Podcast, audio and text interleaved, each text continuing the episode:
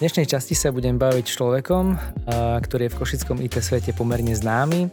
Je člen Rady vlády Slovenskej republiky pre vedu, techniku a inovácie, predseda správnej rady pre Košice IT Velia Karpatskú nadáciu a člen správnej rady Univerzity Pavla Josefa Šafárika v Košiciach a hlavne teda viceprezident spoločnosti Deutsche Telekom IT Solution Slovakia. Hovorím o Jurajovi Girmanovi. Vítaj Juraj. Ahoj, ďakujem pekne. Vítaj v našom novom formáte IT Talky, kde sa budeme pravidelne stretávať s rôznymi zaujímavými hostiami. Poďme teda rovno na tému. Ty pracuješ v veľa rokov v IT, v IT svete. Získal si veľa skúseností. Dokáže ťa stále niečo v tom IT smere prekvapiť? No asi stále, pretože IT svet je niečo, je, je, je vlastne svet, ktorý si neváži žiadnu tradíciu alebo nejaké zásluhy a stále prichádza s niečím novým a Myslím si, že vo svete IT je veľmi ťažké sa núdiť a to ho robí za, aj zaujímavým. Ak by si bol teraz študent, ktorý vstupuje do sveta IT, na čo by si sa zameral, teda s tvojimi skúsenostiami, ktoré teraz máš, čo by si odporúčil tým mladým ľuďom? To je veľmi ťažká otázka, lebo keby, ak by som bol študentom teraz a vlastne by som bol takým študentom, ako by som bol predtým, neviem, či by som takto sa nejako zamýšľal, ale uh, určite by som odporúčal uh, byť zvedavý, pretože je veľmi ťažké dneska ako študent uh, je veľká pravdepodobnosť, že to, čo sa uh, naučíš na škole, budeš potrebovať niečo iné o pár rokov, pretože tá znalosť sa vlastne vyvíja veľmi rýchlo, všetko, všetko začalo, začalo šprintovať prakticky brutálnym tempom. Ale určite by som mal oči otvorené, pozoroval by som, vybral by som si nejaké vzory. Dneska sú nekonečné možnosti, môže vás hoci kto mentorovať, môžete mať prístup k hoci komu. Uh, skúšal by som odhaľovať, v čom som dobrý, čo mi ide a čo ma baví. A skúšal by som takto zamerať a obajovať nové veci. A snažil by som sa, ja viem, že to je veľmi ťažké, hlavne nie som si istý, či naše školstvo ľudí k tomu vedie, ale uh, môj názor je, že do budúcna bude potrebná nejaká interdisciplinarita, čiže asi ťažko človek prežije len s jednou oblasťou IT alebo len z IT.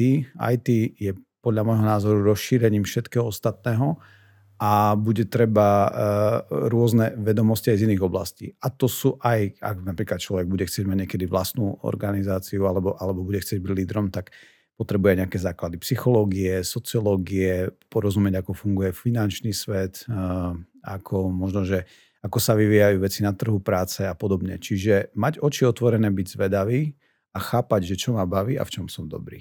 Mm. Spomínal si uh, nejaký vzor v tomto IT svete. Máš ty osobne nejaký vzor, ktorý ťa nejako drivuje? Ja sa priznám, že nikdy som nepatril medzi ľudí, ktorí by sa upli na jeden vzor.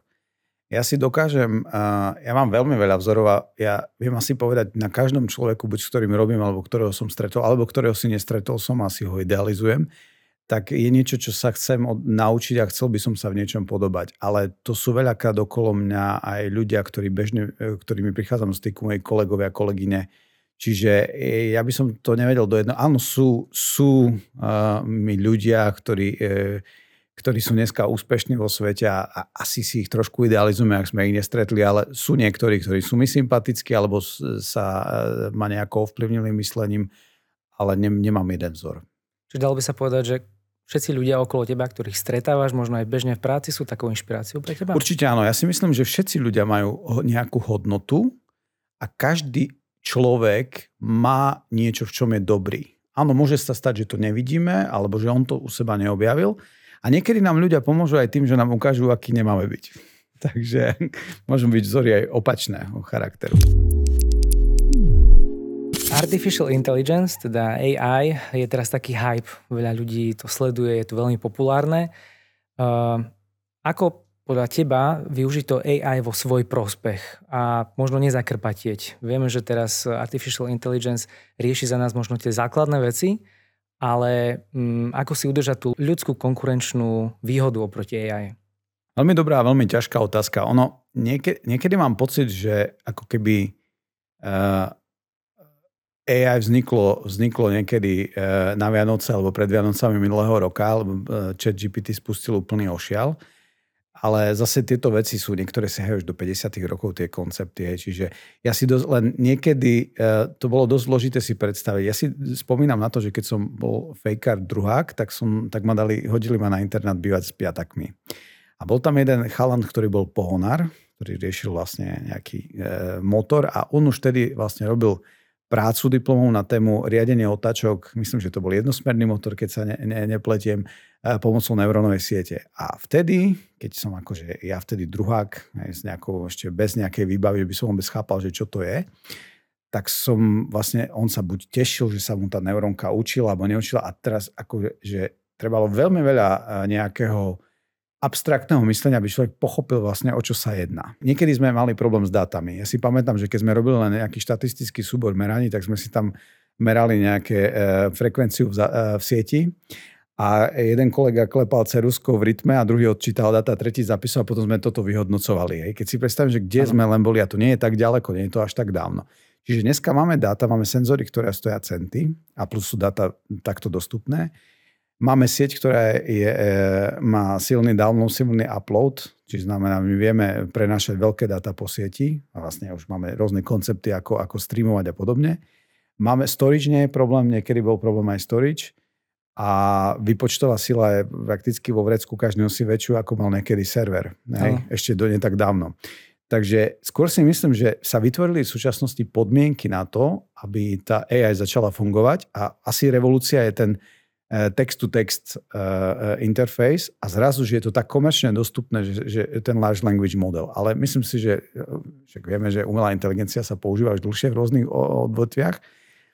No len teraz nám to ako keby začalo ukazovať to, že začalo sa nám to, lebo základom komunikácie je vlastne hovorené, hovorená reč, ale aj text. No a zrazu umelá inteligencia vie pomerne dostupným spôsobom napísať text, ktorý je pomerne hodnotný. Ano. Nahrádzame nielen nejaké rozhodovanie, ale už aj kreativitu. No a toto nám vlastne ukázalo možno, že, že kde by sa to mohlo uberať. A teraz vidíme taký ošial, že firmy sa snažia rozmýšľať, ako by sme teraz toto zaimponovali do našich existujúcich služieb alebo vymysleli nové služby, ktoré nadajú konkurenčnú výhodu. Ale vlastne ide o biznis ľudia si zľahčujú situácie. Zrazu vidíme kopu uh, uh, AI nagenerovaného kontentu.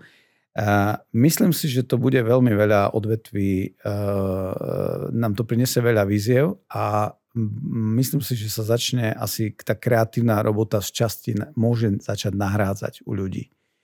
A ako, ako zostať, uh, zostať uh, akože v diani, mm. uh, myslím si, že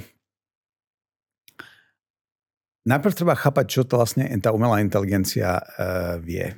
To znamená, asi každý z nás by mal mať nejaký základ, ako to funguje, nejaké základné princípy, aby sme poznali možno, že aj jej limity. Mm. Potom takáto znalosť bude možné urobiť to, že budeme vedieť skôr používať ako sluhu a nie, a, a nie ako pána. No a ja si myslím, že veľmi skoro uh, nebude, ešte nebude vedieť, a môžem sa miliť, o tom sú spory, že uh, nebude si vedieť umelá inteligencia uvedomiť ja, že to, to svoje ego a nebude mať motív. Stále jej motív bude dávať človek. Čiže ja by som sa skôr zameral na to, že ten prompting bude stále robiť človek a najbližšie obdobie. A tam bude tá odbornosť. To znamená, že budeme sa musieť vedieť, ľudia budú musieť znalosť, bude to, že kto sa bude vedieť pýtať alebo zadávať parametre tej umelej inteligencie. Je to tak vo všeobecnosti asi, ale, ale myslím si, že na to by sme sa mali sústrediť. A tu nám pomôže aj tá medziodborovosť. To znamená, ja nebudem odborník na nejaké e, uskutočnenie nejakého parciálneho riešenia, ale budem skôr rozumieť tomu, že tej podstate, tej hodnote, ktorú má vytvoriť tá umelá inteligencia. Niekto hovorí, že e, AI je vlastne len machine learning, že to vychádza z týchto vlastne základov, ale asi súhlasím so všetkým, čo si teda povedal. Ja by som možno mal takú, takú filozofickú, viem napríklad, že ty si hudobník. Hej? A teraz dalo by sa veľmi dobre možno, že prirovnať na jednom príklade.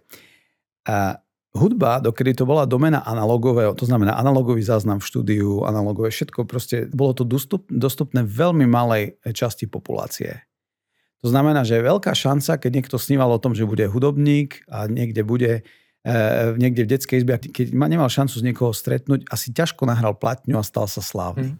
Tiež to digitalizácia umožnila to, že aj dneska za pomerne malé peniaze hoci kto môže mať doma štúdio. To je vďaka tomu digitálu. Samozrejme, niekto povie, nie je to také, nedáva to takú emociu ako analóg a podobne. Ale vďaka tomu bežný človek, jeden človek, bez nejakej skupiny, bez nejakej zložitých vecí, môže nahrať e, album. A ten album vďaka digitalizácii môže zdieľať.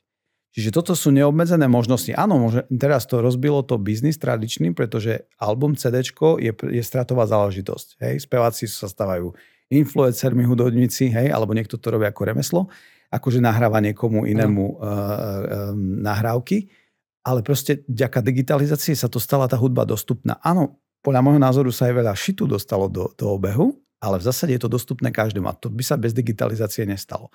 A teraz rozmýšľam nad tým, že či, či, či náhodou raz by nemohol byť eh, človek, ktorý má nápad, má nejaký hudobný motív a vďaka tomu vďaka umelej inteligencie bude schopný vytvoriť skladbu, ktorú by v živote on nevytvoril a možno, že tá skladba bude hodnotná. Aj keď no, mám trošku, trošku e, tú emóciu alebo ten motív nikdy nenahradí umelá inteligencia. Mm.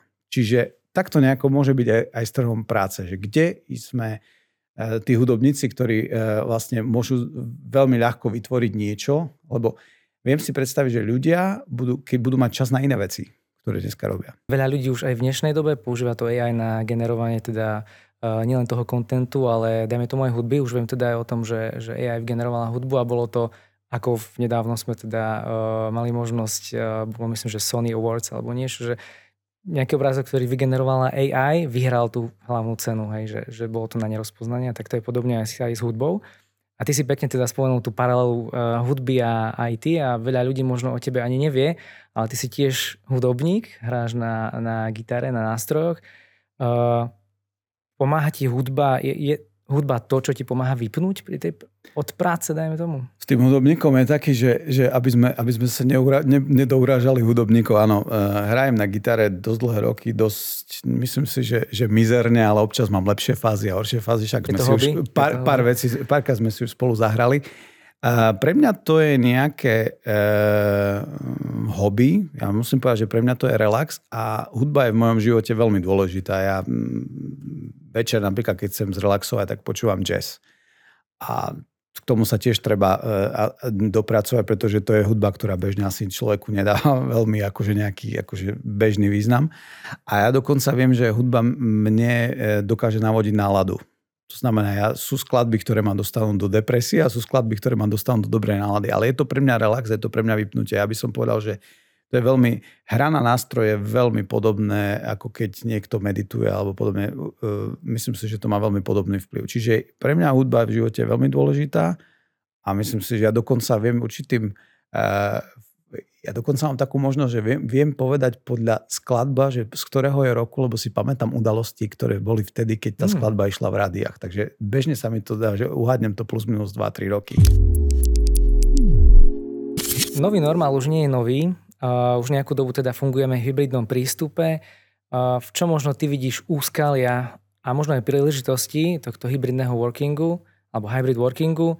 Um, ako funguješ možno ty dnes um, a možno na čo si dať pozor do budúcna? Ja si myslím, že vo všeobecnosti uh, budúcnosť a hlavne v IT a v týchto odboroch je, je o zamestnancoch, ktorí chápu smer a aj sami spolu sa na tom. To znamená, myslím si, že čím ďalej bude menej čo kontrolovať. To znamená, že skôr sa budeme rať nejaký výstup a my budeme odkázaní aj na to, že kedy ten vlastne e, zamestnanec je nie náš podriadený, ale náš kolega, primárne a ten zamestnanec, on sám bude vedieť prispieť, bude mať nejakú motiváciu. A z tohto hľadiska si myslím, že, že hybrid a že si to vlastne každý z nás manažuje sám, kedy pôjde do ofisu, kedy nepôjde do ofisu, je, je veľmi prospešná záležitosť a, vďaka, a dáva nám to flexibilitu, kde aj to povolanie naše môže byť menej stresujúce, to znamená, neviem, uh, manažujem, organizujem si ten čas sám, ale rozumiem tomu smerovaniu, kam idem.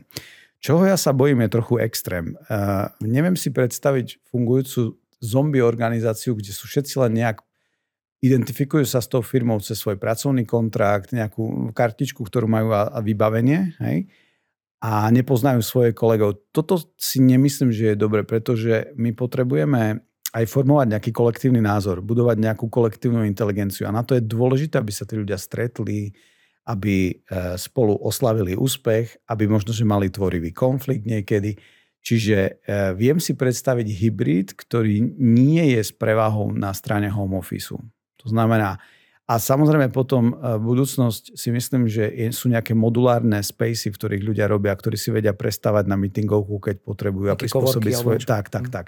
Skôr nejaký coworking. Ja si pamätám, keď som prvýkrát videl som z okolností nejaký coworking, to bolo v Izraeli WeWork.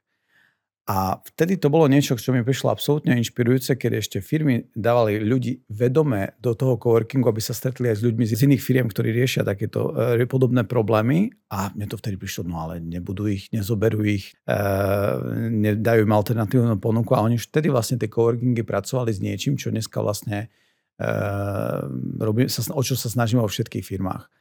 A na druhej strane si viem predstaviť, že budú povolania, ktorých nebude možné. Neviem si predstaviť, že e, ľudia, ktorí pracujú e, e, pri stavbe domu, uh-huh. si budú môcť zobrať home office. To je asi trochu nezmysel. Hej? Tak otázka je, že či to nevytvorí aj takú trošku nejakú nerovnosť v tých povolaniach, či, či to nebude aj taký trochu different treatment, že budú povolania, kde to bude veľmi ako v slobodnom povolaní, že sa budú tváriť ako umelci alebo budú žiť ako umelci no. a potom budú ľudia, ktorí budú mať veľmi silný režim. Toto si neviem predstaviť, ako sa s týmto vysporiada civilizácia. Vodoba sa mení za posledné roky, teda sme mali možnosť vidieť, že to, čo bolo kedysi nemysliteľné, že budeme len pracovať z domu, tak teraz je to vlastne bežná, bežná prax. Čiže tvoj prístup je skôr taký, že preváha toho osobného stretávania. Áno, ako... určite áno. Ja si neviem predstaviť, že e, ľudia pracujú spolu a nikdy sa nevideli, alebo sa videli len prostredníctvom nejakého ne, nejakého uh, kolu. A čo sa týka, nemám celkom názor jasný na nejaké hologra, holografickú uh, komunikáciu a hm. podobne. Snaď mi naši kolegovia z inej firmy Košické odpustia. Toto si ešte neviem celkom predstaviť, tam sa mi názor dosť výrazne vyvíja, že ak, či budeme vedieť zreplikovať tú emóciu, ako ja nespochybňujem benefit, ale či ako, ako to pomôže pri spolupráci, to, toto si ešte neviem celkom predstaviť. Chce to čas asi. Aby Určite sa to áno. Vyvinulo. Aj veľa skúšania a možno, že aj e, nových ľudí, e, ktorí budú mladší, možno iného, iného rozmýšľania. Hm? V spoločnosti teraz veľmi aj rezonujú, ako nepodľahnuť emóciám a, a, a vášniam. Žijeme v dobe, keď e, je veľa teda disruptívnych tém. Ako si zachovať nadhľad? Ako vlastne nepodľahnuť tej dynamickej dobe a tomu množstvu informácií, ktoré okolo nás prúdi? Ja som počul taký názor, že ľudia by sa mali vrátiť k takej trošku podstate tej ľudskosti. To znamená, naša spoločnosť je postavená na konzume a vlastne na ten konzum pracujeme, aby sme, aby sme zarobili peniaze. Ale keď si vezmeme ľudí niekedy, alebo slávnych ľudí z histórie, tak ja neviem, panovníci boli, uh, boli filozofi. Hej, alebo každý sa venoval niečomu aj nejakej, nejakej humani, humanistickej, humanistickej vede alebo niečomu ja si myslím, že, alebo umeniu. Hej? Čiže myslím si, že uh, bude ľudstvo musieť prísť do nejakého štádia, že bude musieť začať kompenzovať to konzumné, lebo tam to, tá vízia o nekonečnom raste si nemyslím, že je udržateľná. A akokoľvek e, konzumný rast ne, nekonečný nie je udržateľný. Čiže musí človek zamestnať svoju mysel aj niečím iným. A tam si viem predstaviť, že by sa vrátilo umenie, pomáhať ostatným. Myslím si, že nájdeme aj v antickej filozofii veľmi veľa e, prípadov, kedy, a toto nie je nič nové, čím sa, ľudia, e, čím sa ľudstvo zaoberá. Ten koncept doživotného vzdelávania nie, nemal by byť len nejaký bullshit bingo, ale malo by to naozaj takto fungovať. A my budeme musieť stále sebe objaviť novú kvalitu. A teraz ten človek má, keď má 25, ja už to sám vidím, hej, to, čo som si mohol dovoliť ako mladý talentovaný manažer, ktorý mal 28 rokov a niečo som proste niekde, niekde tliachol, tak úplne sa na to ináč pozeralo a počúval, pretože on si to môže dovoliť, lebo je malý. A dneska, keď mám 41, mi to už proste to vyzerá divne. Hej? Čiže musíme do nekonečna objavovať svoje silné stránky a k tomu sa dovzdelávať. No a tretia vec, čo je veľmi podstatná, je manažovať si fokus. Mm-hmm. A ja som robil taký experiment minulý týždeň, že som si zobral 3 dni voľna, kde som len študoval. A asi to málo kto od nás vie, už teraz to vedia, hej, prečo som bol nedostupný. Ale urobil som taký experiment, dal som si normálne 45 minútovky a 15 minút, uh, uh, Ako v škole. Hej, 15 hmm. minút prestávku. A ja musím povedať, ja som sa dostal do takého flowu, ktorý som nezažil asi 20 rokov. Ja som bol schopný príjmať uh, informácie, mať pozornosť a mám taký pocit, že toto asi sa budeme musieť tým všetci zaoberať, pretože z každej strany sa na nás chrli nejaký impuls, nejaká negatívna, pozitívna, rýchly dopamin vďaka sociálnym sieťam. Takže toto ako manažovať si a trénovať si fokus a pozornosť bude asi skillom ďalších rokov. Hm. Ja som niekde videl, že bola otázka, že ako dlho sa človek dokáže sústrediť pri počítači, keď je na nejakom kole a podobne tak bolo to nejakých 30 sekúnd, kým teda nezačne pozerať na mobil a čo iné, takže tých vzruchov je ozaj veľa. Vraj e, ti trvá 15 minút, kým sa dostaneš do serióznej e, koncentrácie. To znamená, že si predstav... A tu je práve možno, že aj tá výhoda toho hybridu, že ak budem potrebovať pracovať e, a budem mať také podmienky doma, tak doma, ale ak nie, tak budem potrebovať skôr malú meetingovku, pretože keď ti len kolega povie, že máš prosím ťa minútku a už je 15 minút trvá. Čiže my veľmi veľa stratíme aj našej, vlastne nášho výkonu a to, to, že strácame pozornosť. A pozornosť je určite skill 21. storočia, som o tom presvedčený. Čo ťa uh, momentálne v tvojej agende baví? Je, čo ťa možno najviac baví z tých tém, na ktorých momentálne pracuješ? Ťažko povedať, čo najviac baví. Ja, ja, ja, ja som človekom, ktorý má preto tak veľa rôznych záujmov, pretože ma baví stále niečo iné. A poviem to tak, že asi ťažko, keď v jednej role budeš stále zažívať veci, ktoré ťa bavia. Ale môžeš mať iné role, ktoré, ktoré ti kompenzujú. A to je tak, poviem, že niekedy, niekedy je super, e, veci sa robia v IT Valley a ťa to normálne nabíja, niekedy to je u nás. Mm. Ale teraz momentálne mňa baví to, že 1.7. E, som zmenil vlastne globálnu rolu u mm. A mám na starosti organizáciu, ktorá vlastne e, zahrňa software engineering a data science. A musím povedať, že mňa veľmi baví teraz si to študovať, učiť sa a veľmi ma bavia ľudia okolo. Máme veľmi veľa dobrých ľudí, ktorí majú skvelé nápady a som normálne úžasnutý, že v niektorých témach ako ďaleko sme sa dostali. Čiže a bez toho, že by som si to všimol niekedy ešte dokonca v našej organizácii. A to je niečo, čo ma baví a musím povedať, že aj dneska som mal takýto meeting dvojhodinový a zbehol mi veľmi rýchlo a bolo to niečo, čo až ma prekvapilo, že ma to bavilo. Pretože e, tento pocit som už tiež dlhšie nemal u nás. Hej. Čiže naberáš tie informácie z rôznych smerov teraz tak, a je to niečo nové, čo ťa baví. Tak, tak, tak.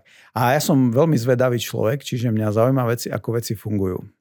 A tu napríklad som veľmi, ja som veľký fan chat GPT, napríklad keď si niečo čítaš a potreboval by si sa opýtať, no ako je to myslené, alebo ja neviem, robíš si e, nejaké online školenie a teraz ja neviem, posledne som zadal taký nejaký, že daj mi prosím ťa príklad e, architektúry, kde sú použité tieto tri komponenty Google Cloud e, Platform a, a vysvetli mi na to, ako to funguje. To je podľa mňa skvelé. A pre mňa osobne, aký som zvedavý, ako sa dokážem pýtať, je, je napríklad uh, large language model, respektíve chat GPT je absolútna revolúcia. Super, tak máš toho ozaj veľa, toho zaujímavého.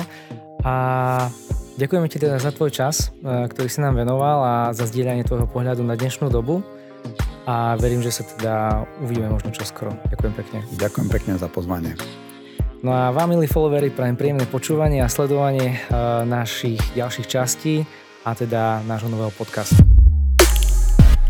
Verím, že sa ti táto časť páčila, tak nezabudni dať follow a like a sleduj ďalšie časti tohto podcastu.